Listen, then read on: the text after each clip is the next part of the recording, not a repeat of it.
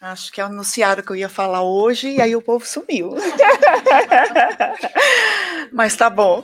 Somos nós que precisamos ouvir, já que estamos aqui, né? Gostaria de agradecer pelo convite. Obrigada, Soy. E a gente vai falar de um tema tão maravilhoso hoje. Nós vamos falar de amor junto com renúncia. Né? E é um, um, título de um capítulo do Boa Nova, que é o meu livro favorito.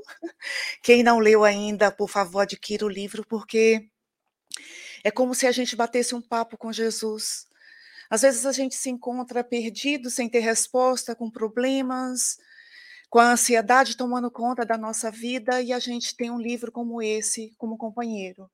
Então, assim, nos traz muito acalento aos nossos corações. E falar de amor e falar de renúncia, os dois estão bem ligados, né? E daí a gente eu perguntaria a vocês: quando ouvimos a palavra amor, a palavra renúncia, o que vem à nossa mente? Será o que passa na nossa mente quando a gente passa a pensar sobre o amor, a pensar sobre a renúncia? Será que estamos nos permitindo inundar nesse sentimento divino? Nesse sentimento de amor? Nesse sentimento de renúncia? Então, para a gente adentrar nesse tema, eu vou trazer a história, que foi a história que a Soy me pediu para falar do Boa Nova, que é o capítulo 12, que é uma conversação de Jesus. Todos os temas nesse livro é uma conversação de Jesus com os apóstolos, tá?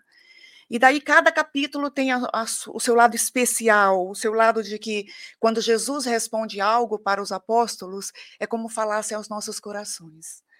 Tá? E daí, diz que Jesus tinha pregado o dia inteiro ah, no lago de Cafarnaum, e aí já estava anoitecendo, e Jesus começou a andar com os apóstolos em direção à casa de Pedro. E daí Jesus estava ao lado de Pedro, e Pedro pensativo, e Jesus percebeu que algo não estava ok com Pedro, né? E daí ele pergunta assim a Jesus: Senhor, em face dos vossos ensinamentos, como deveremos interpretar a vossa primeira manifestação, transformando a água em vinho?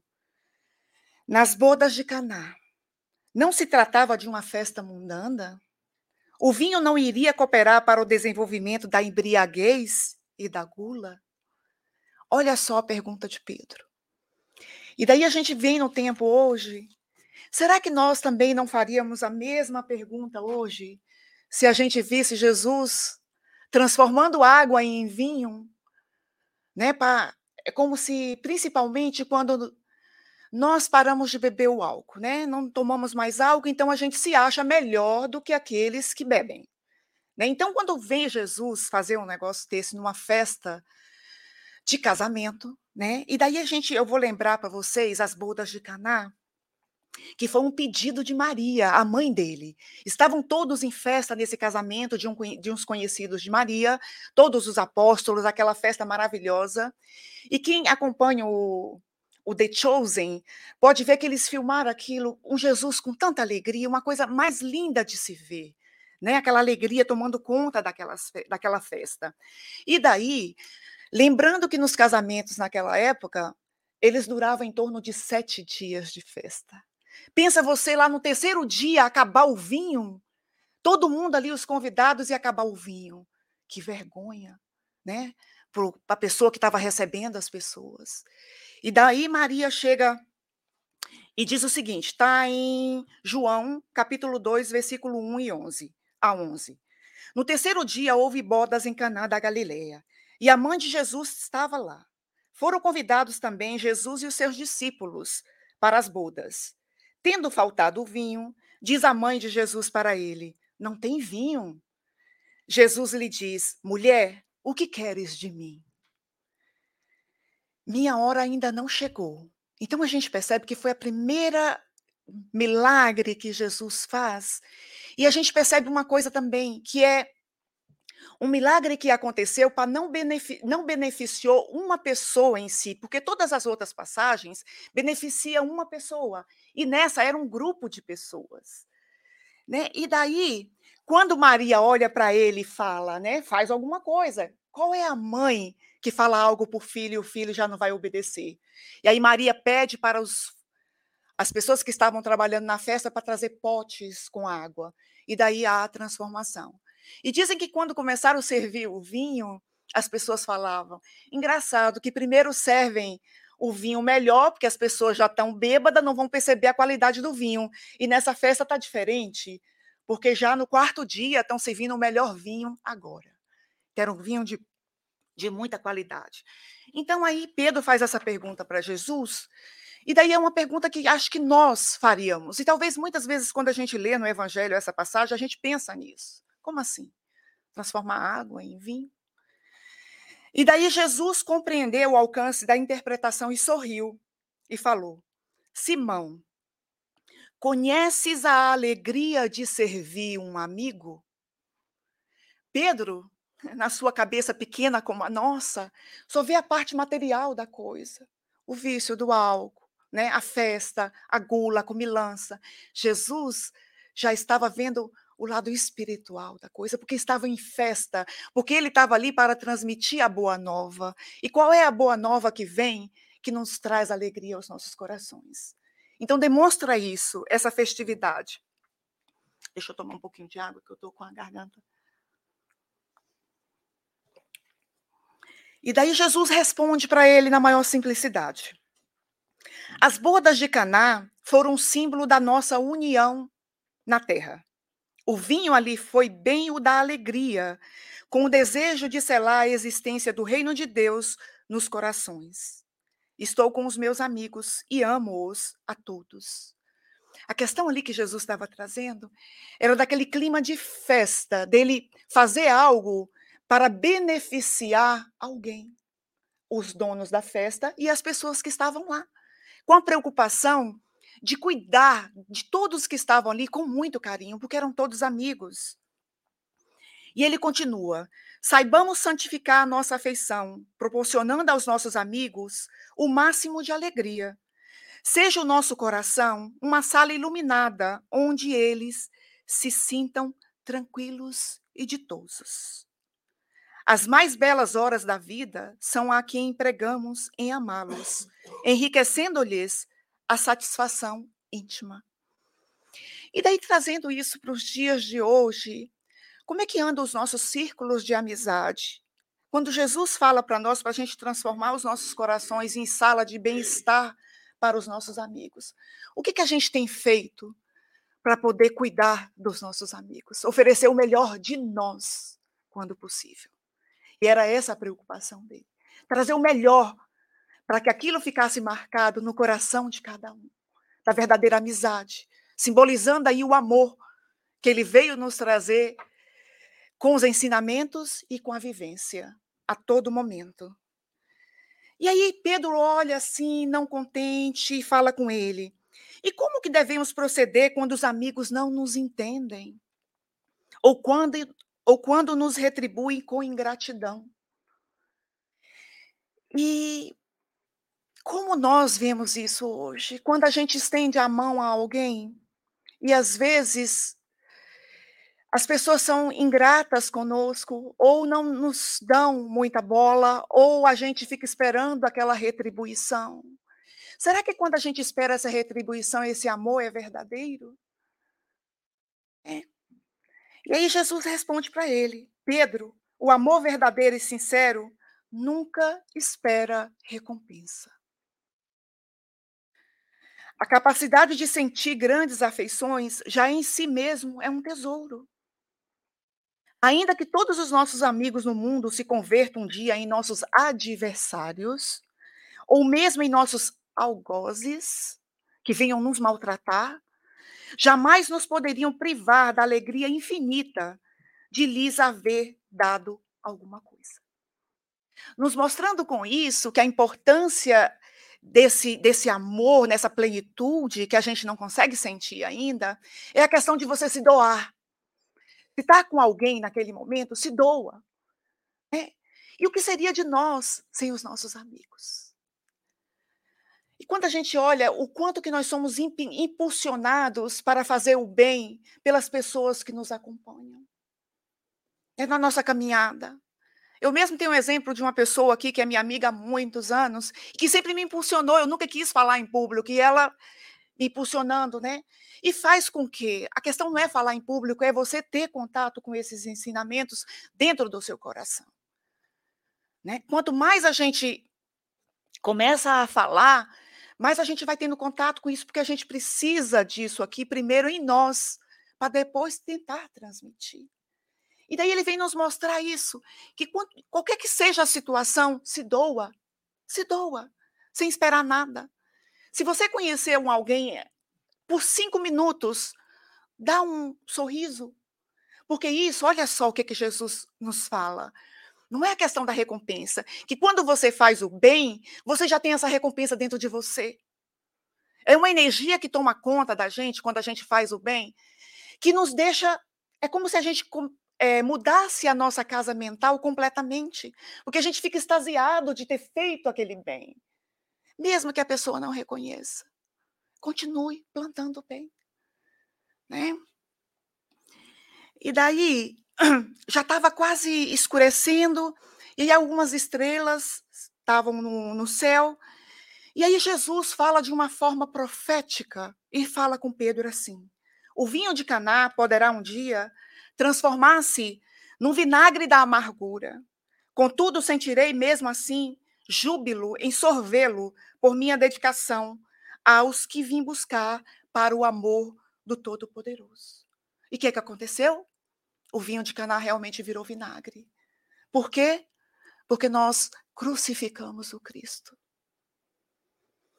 Mesmo tendo demonstrado todo amor por toda a humanidade onde ele passou, o que, que nós fizemos? Coisas para a gente pensar. Né? E daí Jesus fala dessa importância da gente cuidar das pessoas que a gente tem afeição dentro do nosso coração. Aí a gente pode colocar a família, os amigos, todas as pessoas que a gente se relaciona. Se doa de alguma forma, doa o seu melhor, né?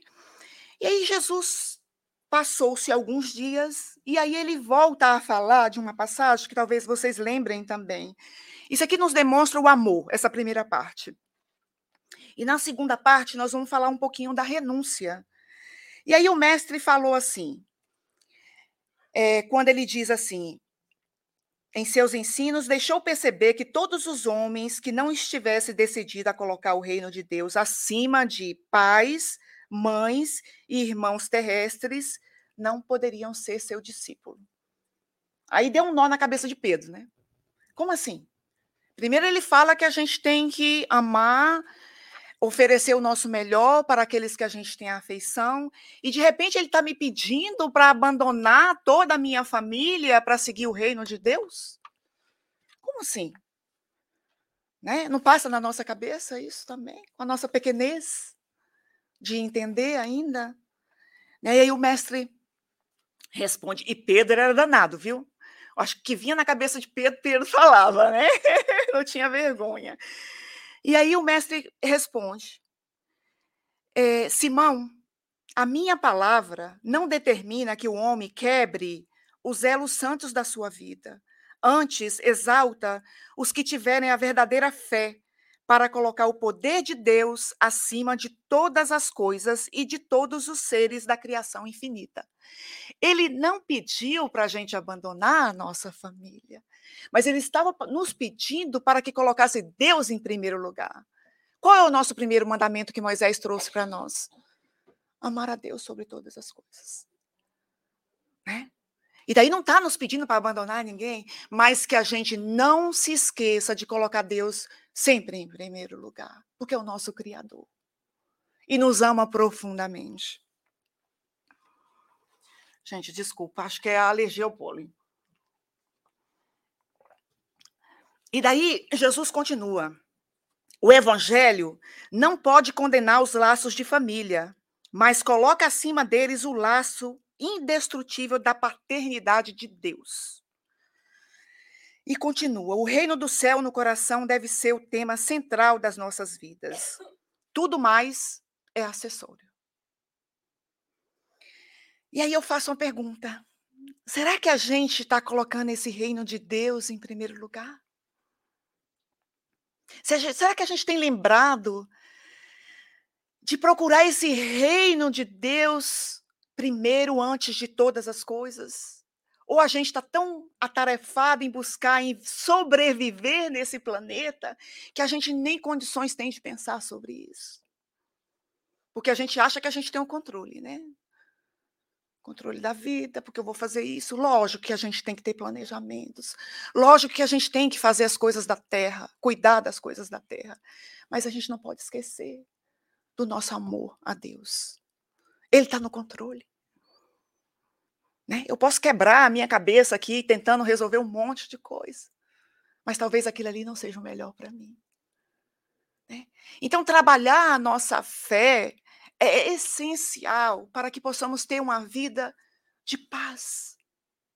Porque a gente pode viver as dores nesse planeta, que a gente vai passar por isso, porque é o burilamento da nossa alma e que muitas vezes a gente pediu para passar por isso e a gente esquece. E a gente vai se envolvendo tanto com essa parte material e a gente vai esquecendo que existe um Deus que toma conta de tudo. Um Jesus que nos governa. E muitas das vezes a gente fica tão. Se o problema é com o filho, então a gente fica tão desesperado que a gente esquece até de fazer uma oração. Né? Então, não está pedindo aqui para abandonar a nossa família, mas cuidar dessa parte. Porque é isso que vai nos dar a base para a gente poder ter uma vida mais calma, mais digna e trabalhando justamente na nossa fé. Isso é um trabalho de construção diária. Né, ninguém aqui adquire a fé assim, ah, não, eu quero, né? Não, não acontece assim. A gente vai entrando em contato com isso, isso vai amolecendo. Quando eu digo isso, é o evangelho de Jesus. Isso vai amolecendo os nossos corações endurecidos, para que possamos pensar um pouco mais sobre isso. Né? Outro dia eu conversava com alguém e ele, a gente estava conversando sobre a ansiedade o quanto que tem tomado conta dos nossos jovens. Hoje a gente está vendo, estava vendo uma reportagem aí que a, a, maioria dos jovens, já jovens que eu digo, 10, 11, 12 anos, uma crise de ansiedade que não tem limite. Né? A gente está vendo isso em todos os lugares. E daí ele começou a conversar comigo que eu achei tão bonito aquilo, acho que eu estava precisando.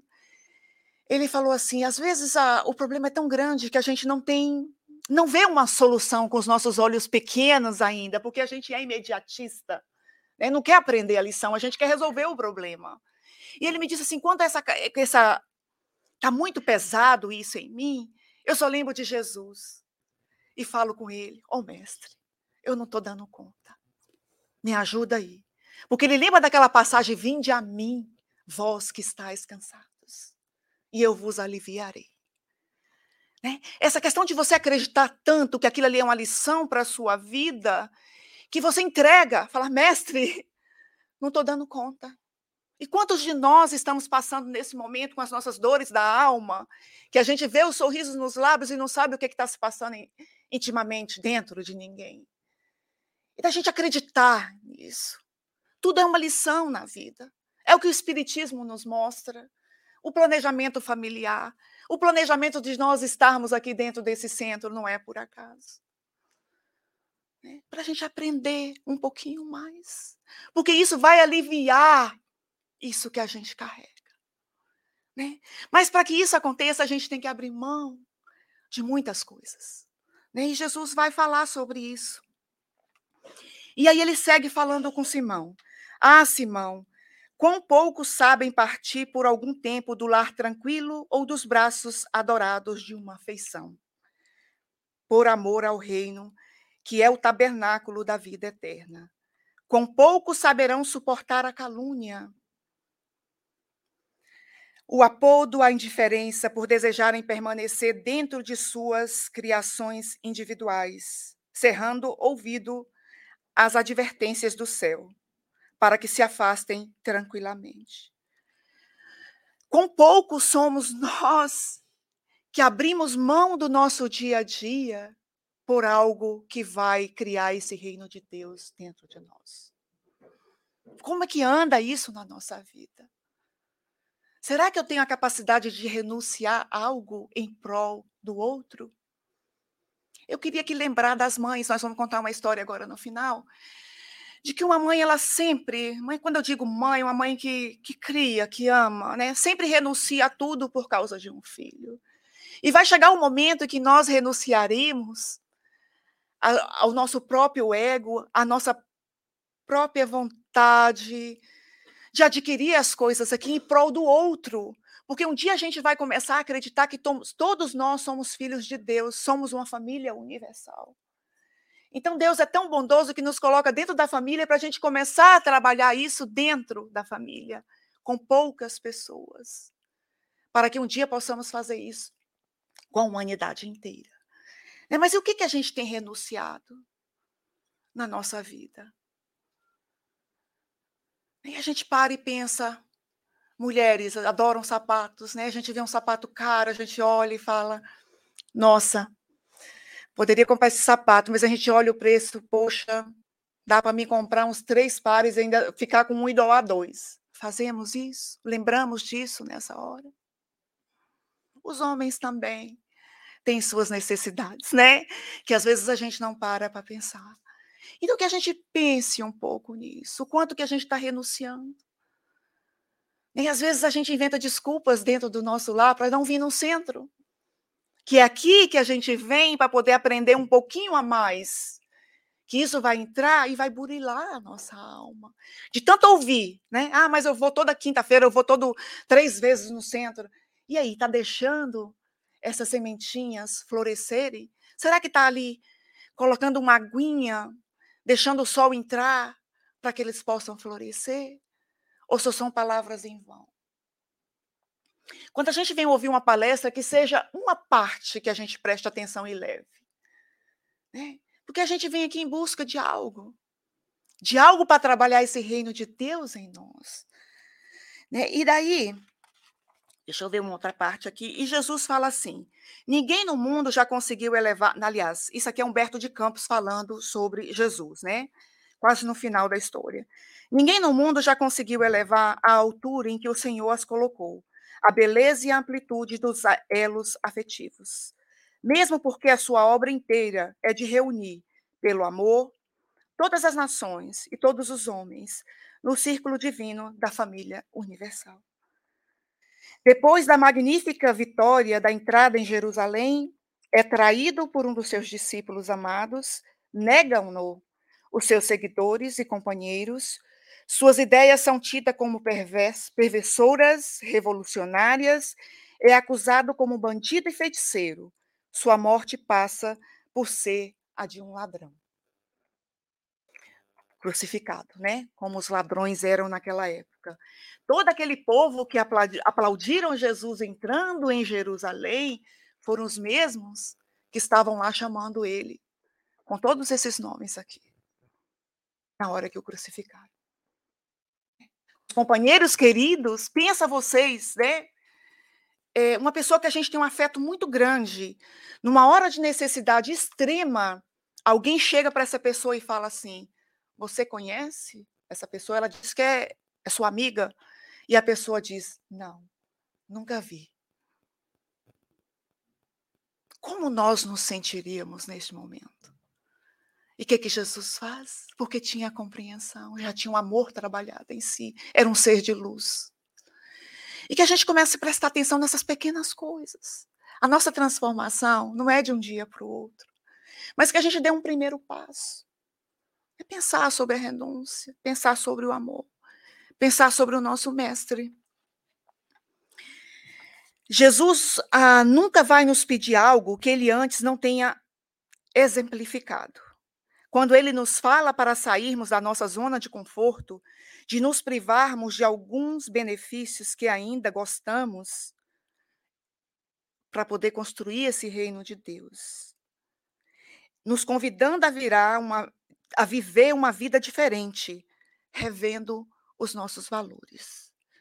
Eu fiz essa anotaçãozinha aqui, porque às vezes a gente começa a falar e a gente esquece, né? Rever os nossos valores no nosso dia a dia. Quais são os meus valores? O que, que eu estou buscando?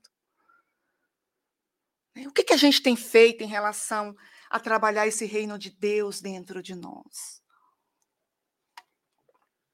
E eu acho que quando a gente tem contato com os ensinamentos desse, isso vai nos ajudando a pensar sobre nossa vida. Gente, quem não tem esse livro ainda, que seja o próximo livro na lista, né? Porque são histórias maravilhosas. E ali tem várias histórias de renúncia também, mas como o nosso tempo é curto, é, eu trouxe uma outra é, história que Engraçado, quando eu li esse livro, eu acho que foi uns cinco anos atrás que chegou esse livro aqui na livraria, Vivências do Amor em Família.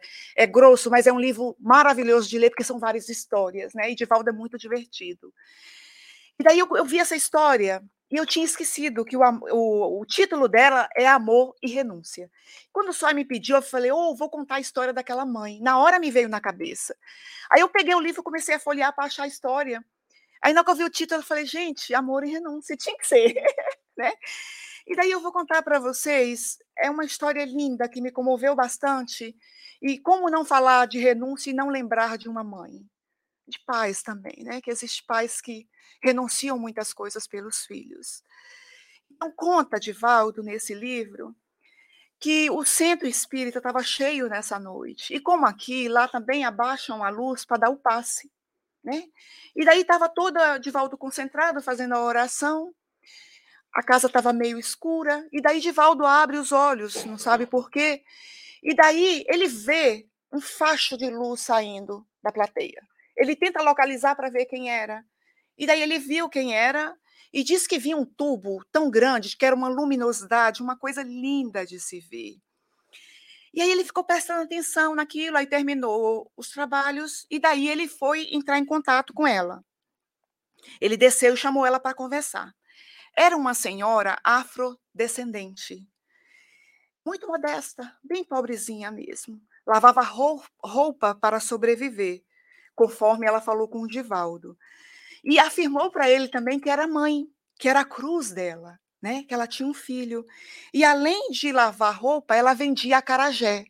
Eu acho que hoje todo mundo conhece o que é acarajé, né? As baianas que vendem aqueles bolinhos fritos no dendê, né? que é uma comida é, que veio da África, mas a Bahia, né, como tem muitos africanos, tomou conta disso. E ela contou para Divaldo que era bem simples a vida dela, muito pobre. E daí ela, Edivaldo perguntou para ela assim: quanto tempo a senhora frequenta a casa? Ela, ah, seu Divaldo, há muitos anos. Aí ele falou assim: mas eu nunca parei para conversar com o irmão, porque eu sou muito modesta, não tenho nada para oferecer. Aí Divaldo olhou para ela e falou assim: não. Ela só vim aqui para receber. Ele falou: tá na hora da senhora começar a doar. E falou com ela o que ele tinha visto. E ela falou: Mas, seu Divaldo, eu acho que eu não sou capaz. Ele falou: É capaz sim. Vou encaminhar a senhora agora. Como tem muito tempo que a senhora frequenta a casa, vou encaminhá-la agora para o pessoal do curso de passe. Né? A senhora vai fazer o curso de passe, daí a gente vê depois. E ela era aquela pessoa assídua no centro, né? séria, Padivaldo vê isso e ele ainda falou com ela: Olha, eu conheço muitas pessoas, já passaram na minha vida milhões de pessoas, mas eu nunca vi uma energia como a senhora. A senhora tem uma energia curativa, a senhora vai poder ajudar aqui na casa e onde a senhora mora. Porque ela falou com ele que morava no bairro muito pobre, né, de muita pobreza mesmo, barraco mesmo. E o bairro que ela morava era invasão, né, chamado de invasão, ou também chamado de alagados. Agora a gente imagina, né? E daí encaminhou ela, ela ficou muito comovida, aceitou o convite, claro, né? E aí apresentou as pessoas responsáveis pelo curso de passe. Seis meses depois, vem ela toda faceira, toda alegre, e procura de Divaldo, né? Fala, Divaldo, Divaldo, terminei o curso, todo entusiasmada, muito feliz da vida, nunca tinha feito um curso na vida. Né? Divaldo ficou super feliz.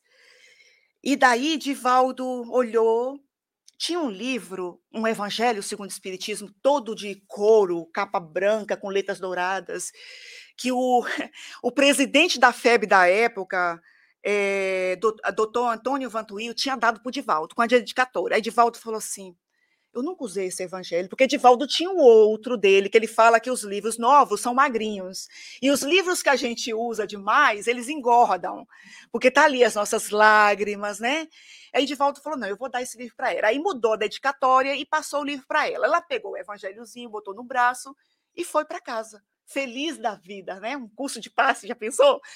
E aí Divaldo falou que agora ela poderia, né, é, ajudar as pessoas lá no centro e também lá no bairro dela.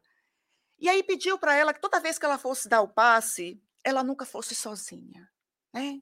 Aconselhou, porque às vezes a gente vai em casa, as pessoas podem, é, podem modificar as coisas que a gente fala, e naquela época existia essa coisa de feitiçaria, o doente que for atender pode desencarnar e ainda culpar ela da energia que ela né, doa ali por causa disso.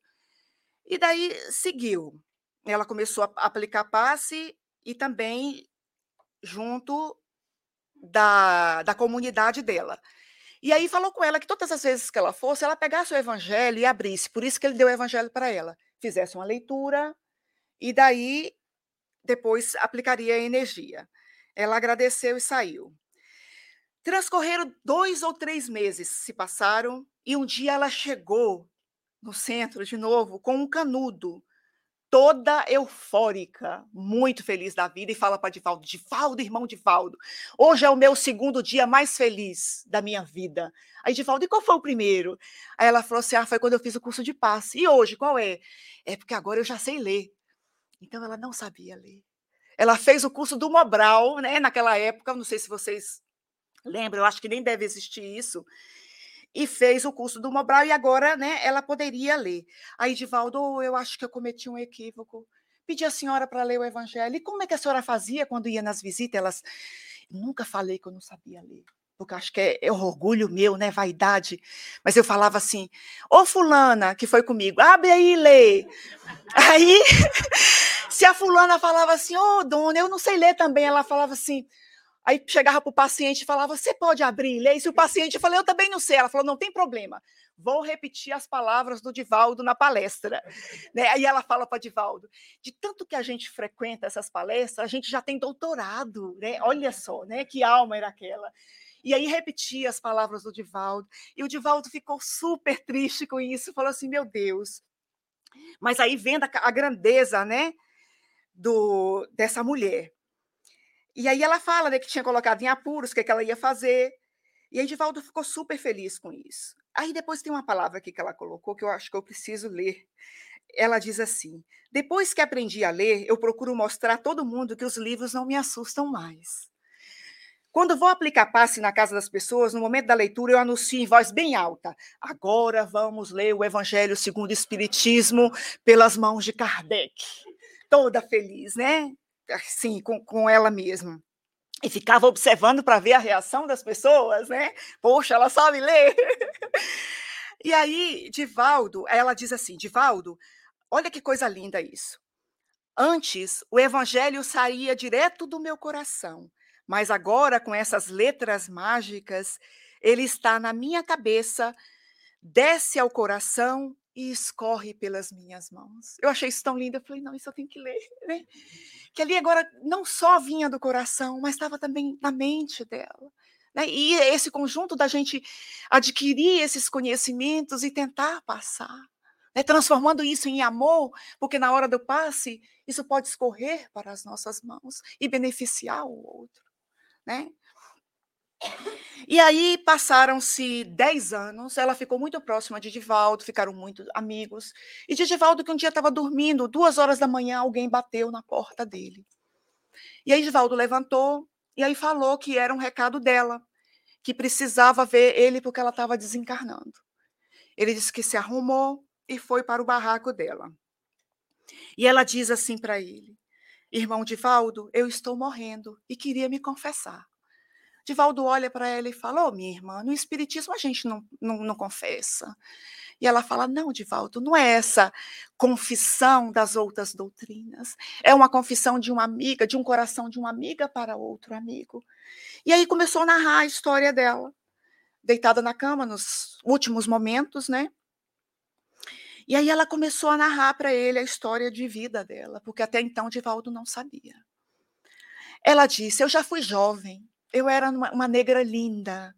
Eu nem sei se a gente pode usar esse termo negra, né? Mas no livro está assim, tá, gente? E aí ela disse que tinha 17 anos. Estava completamente apaixonada. Né? Achou um outro, outra pessoa, ela disse que era um mulato lindo, e ela se apaixonou profundamente. E daí nesse nesse namoro, um dia o o namorado falou para ela: "Você me ama?" Ela disse: "Claro que eu te amo". E ele falou assim: "Ah, então eu preciso de uma prova de amor". Né. E aí ela falou com ele: "Mas estamos tão perto da gente se casar, vamos aguardar um pouco". Ele fala: "Então você não me ama? Não confia em mim?" Para provar que eu amava e confiava nele, permiti minha intimidade sexual. E durante algum tempo tivemos vários relacionamentos, até que um dia eu senti algo que vibrava dentro de mim. Ela virou para ele e falou: "Precisamos nos casar". Mas por quê? Porque eu vou ser mãe. De quem? De quem é esse filho que você está esperando? Ela disse que nessa hora achou que ele estava brincando. Ora, mas que pergunta, eu estou grávida de você, já estou sentindo sinais da gravidez. Mas esse filho não pode ser meu? É lógico que é seu filho. Será mesmo? Você foi tão fácil que é provável que tenha arranjado outro. Ela, muito sentida, falou com ele: Como você pode duvidar de mim? Eu duvido sim. Afinal, em mulher a gente não pode confiar. Mulher nenhuma merece confiança. Nem minha mãe merece, pois ela também teve vários homens. Porque eu iria confiar em você? Trazendo os próprios problemas da vida dele para aquele relacionamento, né? Que nós somos o resultado de tudo que nós vivemos. Né? E a gente acaba tendo essas atitudes. E aí ela contou, falou para ele: Eu sempre respeitei, respeitei você. E ele falou: Mate-o, eu vou te levar para abortar. Ela falou: Nunca, nunca que eu vou cometer um aborto. Ele falou: você vai ter que escolher, ou eu ou ele. Ela não pensou duas vezes e ficou com a criança. E ele sumiu. E ele falava para ela: Nós somos negros, vai ser mais um negrinho correndo na rua nos sinais. Quando ela ouviu aquilo, ela disse que ficou muito triste, mas ela sumiu.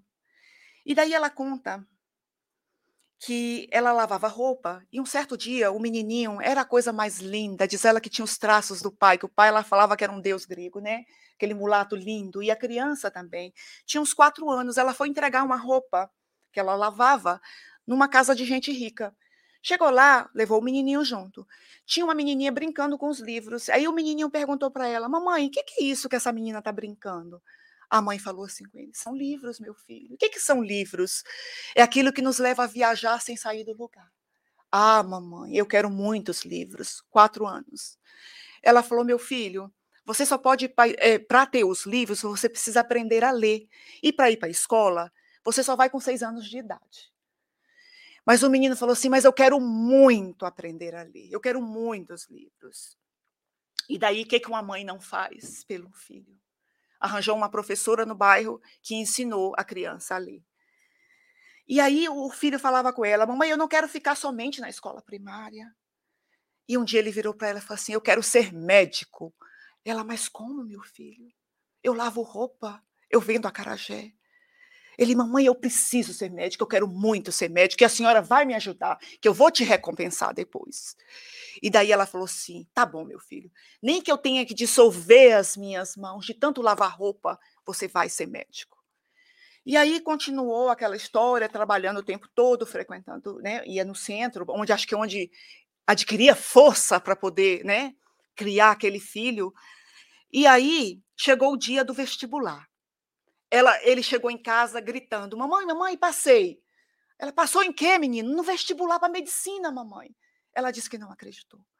Ela foi na faculdade para ver. Só que ela não sabia, na época, ela não sabia ler. Aí ela chamou a secretária lá para mostrar se o filho dela realmente tinha passado. Estava lá o nome dele. E aí passa, passou o tempo, ele frequentando essa faculdade, ela dando a alma para poder pagar né, o material, e disse que ele era negrinho, e ela lavava a roupa dele do curso de medicina com tanta dedicação, aquela coisa branquinha. Então eh, ele destacava na faculdade, né? E daí teve um dia que ela está lá, o tempo foi passando, já no quarto ano de medicina, ela está lá vendendo os acarajés dela. Chega um senhor e fala: Nossa, o seu acarajé é o melhor de Salvador. Eu venho lá da faculdade da Cidade Alta, tem um elevador Lacerda, em Salvador, que liga a cidade alta à cidade baixa. E ele saía da faculdade lá só para vir comer o acarajé dela. Aí ela, o senhor é professor? Ele: "É, sou, sou professor da Universidade de Medicina". E ela olhou assim e falou assim: "O senhor conhece lá um menino bem negrinho, com as roupas bem branquinha?" Aí ela ele falou assim: "Sim, todo mundo conhece, eles chamam de mosca no leite". E daí ela falou assim: "Como o senhor é professor da universidade, o senhor é médico, não é?" Ele falou: "Sou sim". "E o senhor tem consultório, não tem?" Ele falou: "Tenho sim". Ela falou: "Será que o senhor poderia, porque ele está querendo tanto começar a praticar medicina, para treinar, o senhor poderia convidar ele para trabalhar com o senhor? Ele é meu" aí ia falar que era filha, ela parou e falou: "Meu afilhado, a mãe dele morreu, e existe uma família muito rica que paga tudo para ele". Ela pensou que ela ia iria humilhar o filho falando que era uma vendedora de acarajé. Isso já nos nos mostra o tipo de relacionamento que o filho tinha com ela, né. Que a gente sabe que talvez não aceitaria isso, né. E daí o médico fala: "Não, tá bom, eu vou" como ele é muito esforçado, é uma pessoa que se destaca entre os outros estudante, manda ele me procurar.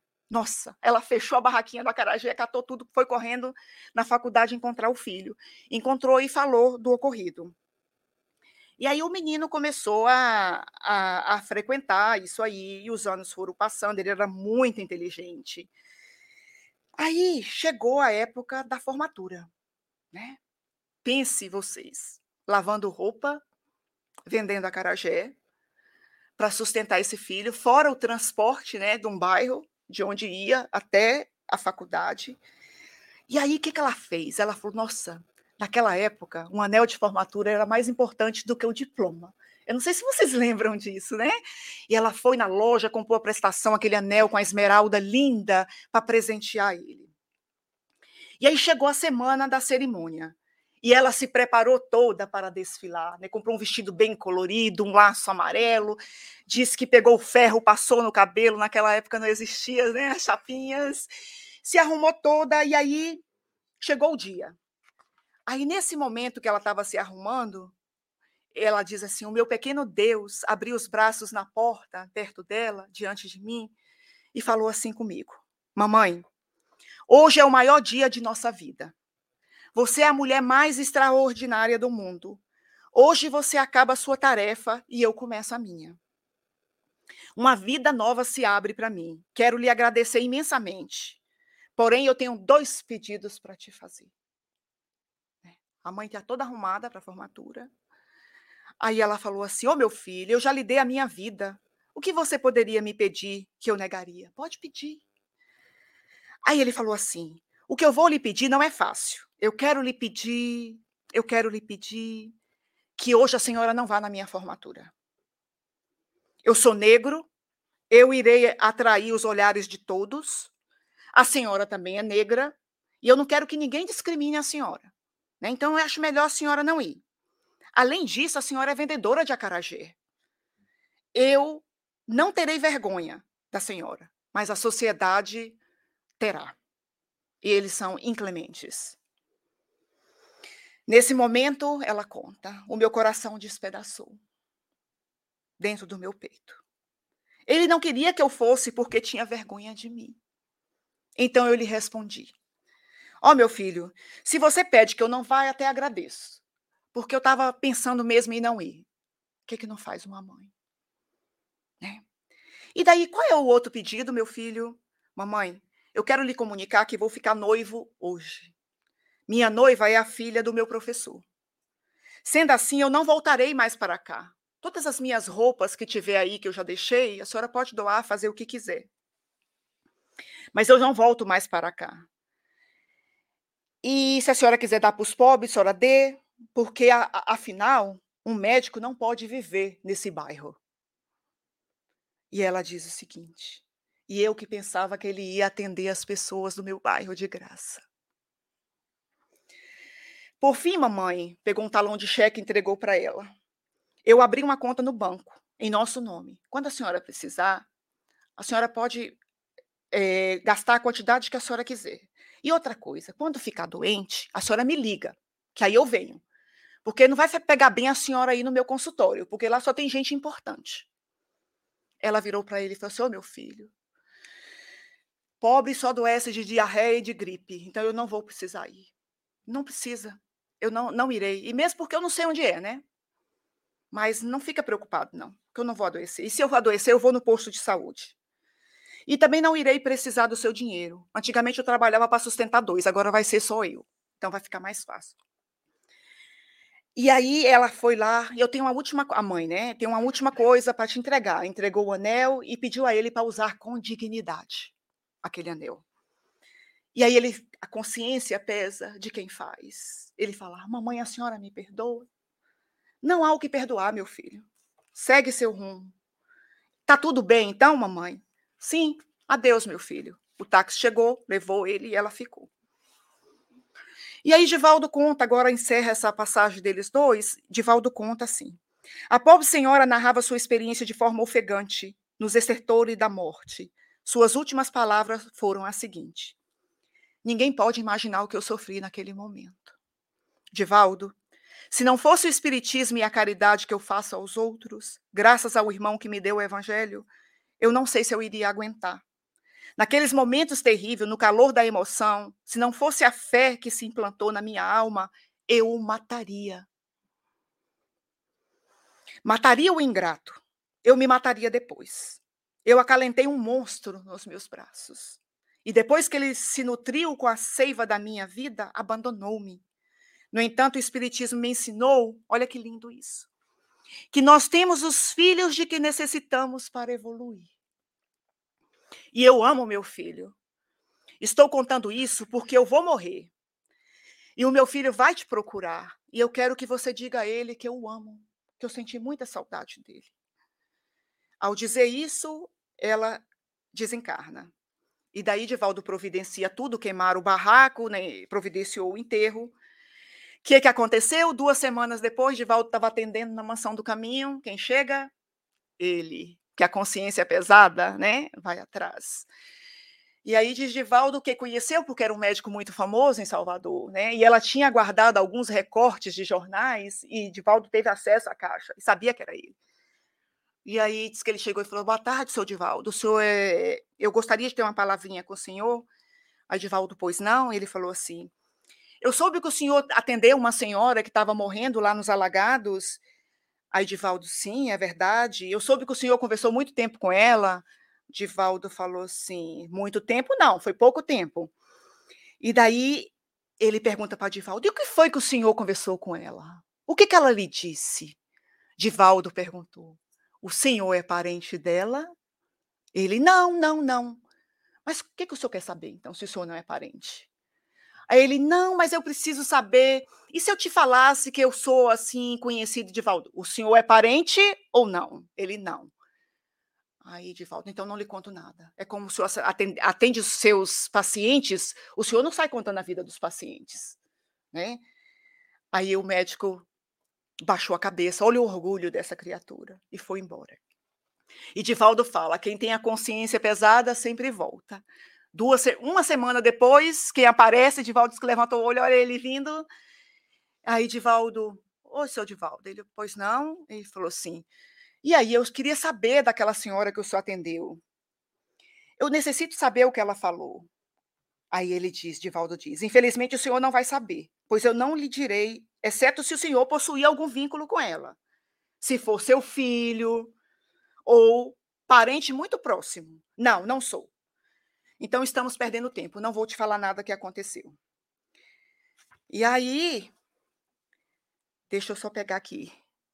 Chegou de novo, né, isso acho que foram 3 vezes que ele foi, perguntando o que que a mãe tinha falado. Aí ele diz: "E se eu falasse que eu sou filho dela?". Aí Divaldo: "Aí já muda a coisa, se é filho eu vou lhe contar o que que ela falou, né. Sua mãe não me falou nada demais, ela narrou-me alguns dos seus problemas existenciais e sobre sua despedida de vida, uma vez que foi uma vez que nos nós 2 éramos muito amigos". "E sobre mim ela falou alguma coisa?". Divaldo: "Ah, falou, falou que te ama muito". "E que sentiu uma saudade imensa de você". "E ela guardou alguma mágoa de mim?". Ela: "Não, nenhuma mágoa, só mandou te dizer que te ama muito". Nesse momento, o gelo derreteu. E ele começou a chorar. Né? E Divaldo começou a falar da grandeza da mãe dele, da grandeza de alma, daquele ser, né? Quem era aquela mulher? E aí Divaldo contando para ele que ela fazia, é, dava os passes e lia o evangelho. Aí ele, mas ela sabia ler? Divaldo sabia, ela tinha até um diploma, né? E daí, nisso, o que, que foi acontecendo? Nesse momento, Divaldo sente a presença da mãe abraçando o filho. E aquilo foi derretendo aquele gelo. E o menino se transforma, menino, homem, né? Em um grande médico e espírita. Divaldo presenteia ele, ele viu que ele tinha alguns problemas em relação às classes sociais, à cor da pele, dá o livro dos espíritos para ele e falou com ele: aqui você vai achar várias respostas para sua vida. Leia. E aí começou a frequentar a casa. E ele se modificou completamente. Aí no final aqui, Divaldo dá as últimas palavras nesse livro, que diz o seguinte: É interessante notar a sabedoria das leis da vida. Aquela mãe sofrida que enfrentou todos os obstáculos para educar o filho, conseguiu alcançar êxito naquela reencarnação. E que o seu objetivo era conduzir o ser amado a um rumo seguro. Mediante o despertar da consciência entorpecida daquele homem imaturo ainda. Portanto, ela trouxe do além do intuito de que ele se tornasse espírita, mesmo que para isso ambos percorressem caminhos difíceis, o que de fato aconteceu. Essa explicação não isenta o filho da sua responsabilidade pela postura da ingratidão. Ingrato. Né? Mas demonstra a grandeza imensurável de um amor de mãe. Eu acho que não teria história melhor para a gente falar sobre renúncia do que essa. Né? E que a gente nos momentos das nossas dificuldades, que possamos lembrar desses exemplos que a gente tanto ouve aqui no centro, e que a gente tenha essa fé verdadeira de continuar no que, naquilo que a gente escolheu para a vida, mesmo que todos estejam contra. Que os nossos filhos não queiram, que o nosso marido nos perturbe porque a gente vem no centro. E a gente continua porque um dia todos nos acompanharão, né? E o mestre veio nos trazer isso. Cada um tem seu momento. E não há renúncia maior diante da família. Quando a gente pensa nesse amor, dizem que o amor que mais se aproxima do amor de Deus é o amor de mãe.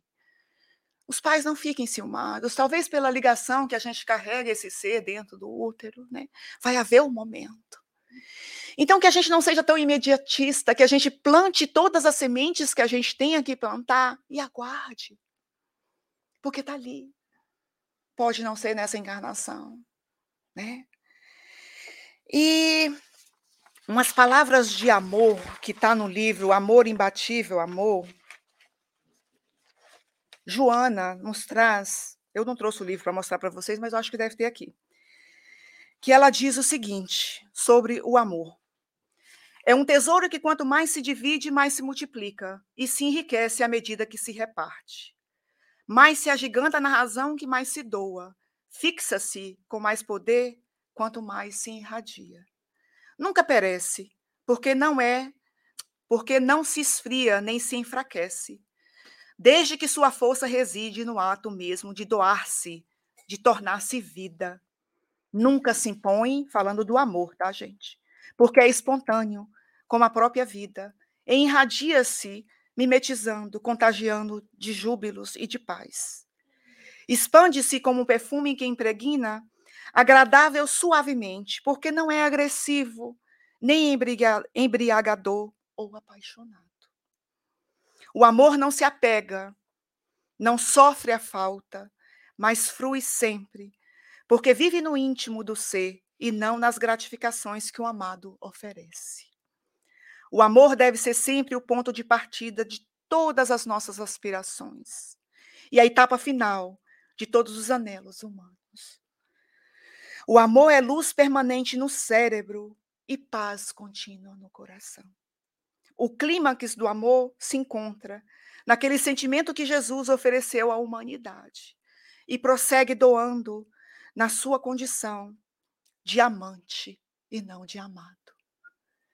que possamos começar a praticar esse amor que ainda estamos aprendendo, não nessa grandeza como o mestre nos trouxe, mas praticando nas pequenas ações.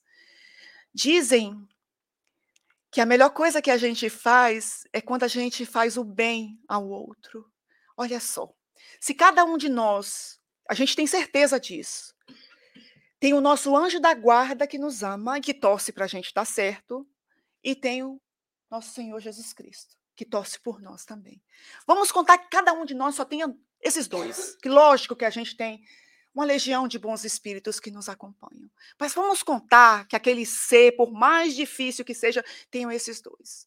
Quando eu oro por Marco, quando eu faço algo de bom para o Marco, que eu renuncio a minha vontade para fazer algo de bom para o Marco, automaticamente esse benfeitor que está com ele, o espírito mentor, protetor dele, e Jesus, vai começar a irradiar amor para mim. Então é uma coisa que quanto mais você oferta, mais você recebe. Que a gente lembre disso, que seja qualquer atitude, que seja comprar uma flor e dar para alguém. Que isso seja feito de coração. E agora você imagina se a gente começar a plantar isso em todos os lugares que a gente for. E naqueles momentos mais difíceis que a gente passa na vida, saber que tem isso de bom irradiando daquela pessoa que eu fiz o bem para mim. Como o mundo seria lindo se a gente pudesse fazer isso. E começar nessas pequenas atitudes. E que a gente lembre também nos nossos momentos mais difíceis, de problemas, de ansiedade, de depressão, que o nosso mestre, o convite está a todo momento: vinde a mim, vós que estáis cansados. Que a gente possa lembrar disso, que aqueles olhos meigos de todo amor está sempre de braços abertos para nos receber. Que não estamos sozinhos. Que a gente pense nisso. Nem que seja essa semana. Amor e renúncia. Muito obrigada pelo convite.